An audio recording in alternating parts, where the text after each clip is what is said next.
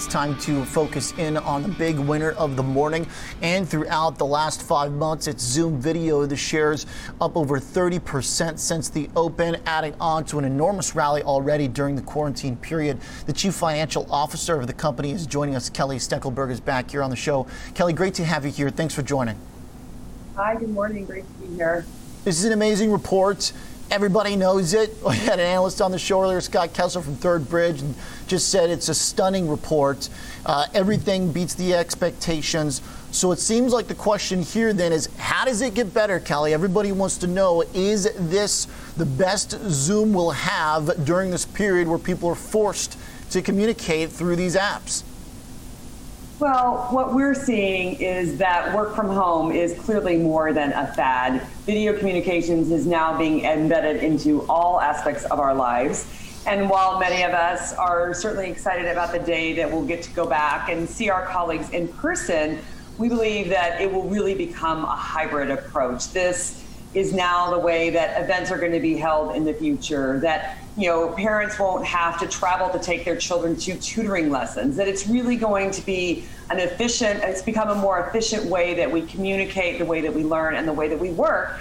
And you know, employees increasingly want this flexibility to be able to work from anywhere. And what Zoom has enabled is for employers to see that they can do that without sacrificing productivity. So I don't think this is ever going away. We're just going to see a new paradigm in terms of how we work, how we communicate, and how we learn going forwards. What I think is one of the most stark things uh, that's happened here is that Zoom is uh, was not really the first mover in this space.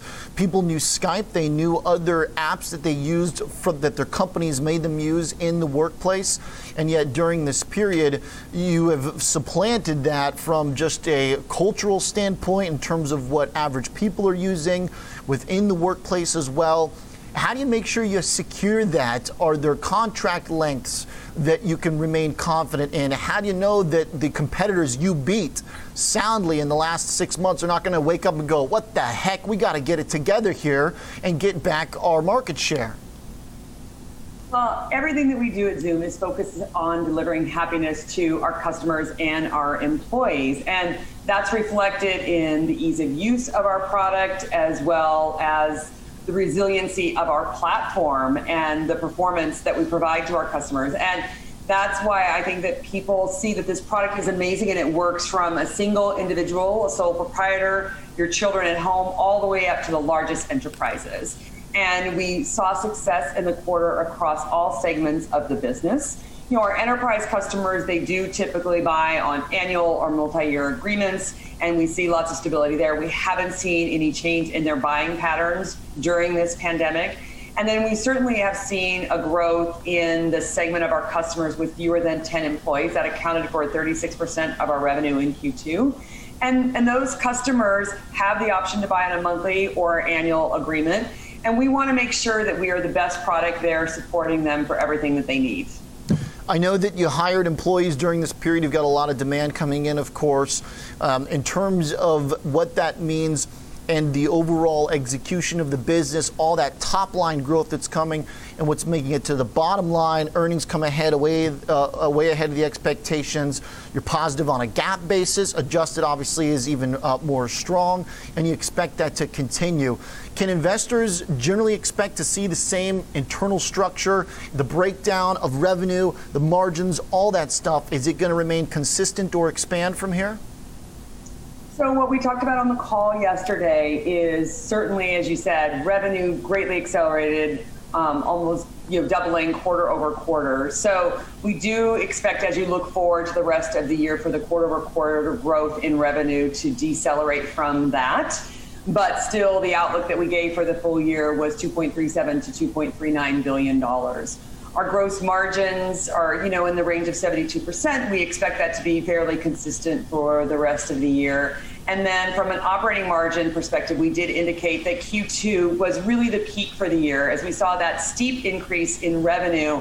And while we did hire over 500 new employees during the quarter, the spending and hiring and investment just hasn't kept up with that significant increase in revenue growth. And so we do expect the Q2 operating margin to be the peak and for that to decline for the rest of the, the year and into the foreseeable quarters of FY22 as well. One of the things we were discussing and kind of debating here uh, internally yesterday on our show was about the next stage of quarantine, as you point out, maybe a hybrid type of workplace. But there still is, at least in, in my experience, and I think with many others, there are certain apps that they use, like a Cisco WebEx or something that's in the office. Now, to be honest, I still haven't really figured out how to use that thing. During quarantine, when I was playing poker with friends, Zoom, it's a click, you got it, it's simple. But for corporations that have these embedded systems already, how do you make sure that when we do go back to the workplace, uh, people aren't going, hey, you know what? You're not on your, your personal computer anymore. We got to go back to what we were using. You're not at home. We let you use Zoom. We did these meetings because it was easier. Granted, it is. I don't think anybody's disputing that. But how do you make sure that when you come back in, people aren't and businesses aren't going back to their old ways?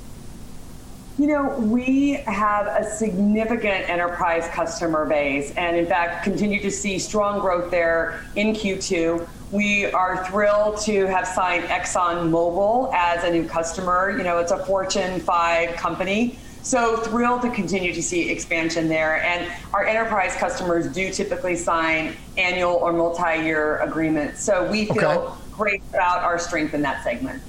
And are there uh, ways to, what are the, sort of the incentives? What's the case that you make for these companies right now? Because if they're really big, I think the Exxon example is a great one because that's an example of a company that's got a ton of employees. It's saying, hey, this is worth the structural shift. Right now, are you finding that you have to offer incentives for them, uh, a discounted rate, a full rate? Walk me through kind of what the pitch is to get a giant company to move everybody over. Well, you know, what we hear from our customers and these prospects is they're looking for a platform that has the ease of use that can, and also the support that they need for all of their employees around the globe. And they also want to have a consolidated platform because, in addition to our core meetings product, we also have a webinars product, we have a Zoom phone product, and we have a conference room solution called Zoom Rooms. And so they see the opportunity to have a complete integrated platform solution. And that's what Zoom offers them. Certainly, when you start to talk to large enterprises, there are opportunities for discounts based on volume or multi year agreements, but it's really the product that speaks for itself. And I think what many of these enterprises have seen, if they're using a different product, a competitive product, it may not be standing up under the, the, pressure of this pandemic and having all of their employees distributed remotely. And so they're turning to Zoom for, for that opportunity of a product that really works well and can keep all their employees productive as well as safe. Okay, now you mentioned the Zoom phone. Uh, walk my viewers through what you expect to see in terms of products or additional Zoom verticals that maybe people aren't as familiar with right now? Uh, what's kind of the next step now that people are in the ecosystem? Uh, is one of the, as Scott was pointing out us earlier, you are now, I believe, the, the sixth biggest in terms of just enterprise software companies or, or software companies as a whole. Your market cap is massive now. Uh, so many, I think, are wondering what other products are going to be in here. So we're really excited about Zoom Phone. That's a, a, fairly recent product launch about a year and a half ago. And it's now generally available in 40 countries around the globe. So excited about the potential there. In fact, our two largest deals in Q2 for Zoom Phone were outside the US. So really excited there. And then also, we've seen significant increase in our webinars product as companies are thinking about how do we move our users conference to a, a, virtual experience? How do we have investor conferences virtually? And we've seen a significant growth there. And also you know road shows. We're seeing road shows the ipo roadshow where you typically used to fly around. Those are now being done virtually as well. And the webinars product it's what we use for our earnings call for example that we did yesterday. And we're seeing more and more companies embrace that technology as they realize what an amazing experience it can be be interactive. We had all of our sell side analysts on there yesterday interacting with us, asking questions. And it's just a really great product for these organizations to now blend into the way that they're communicating with their customers, with their employees, and their investors. Are there uh, plans? I know there are plans you're talking about here on the international front in terms of what investors should think about on the expenses involved in expanding. Uh, does that dynamic change at all uh, the more you want to move outside the U.S., and, and how much is that a priority right now? So we are really focused on investing for top line growth. That includes more salespeople to add capacity to our sales organization, both in the U.S. and internationally. You know, our international revenue grew over 600% in Q2, and we continue to see amazing opportunity there. So we'll continue to invest in markets as well as R&D. We want to continue to ensure that we're investing at the right level to you know, continue that innovation on our platform to meet the needs of our customers. Okay, so it sounds like there may be uh, uh, in the future, as that focus is continuing on revenue, that maybe there could be still margin pressure at points if it's worth the revenue expansion that you're going to be getting.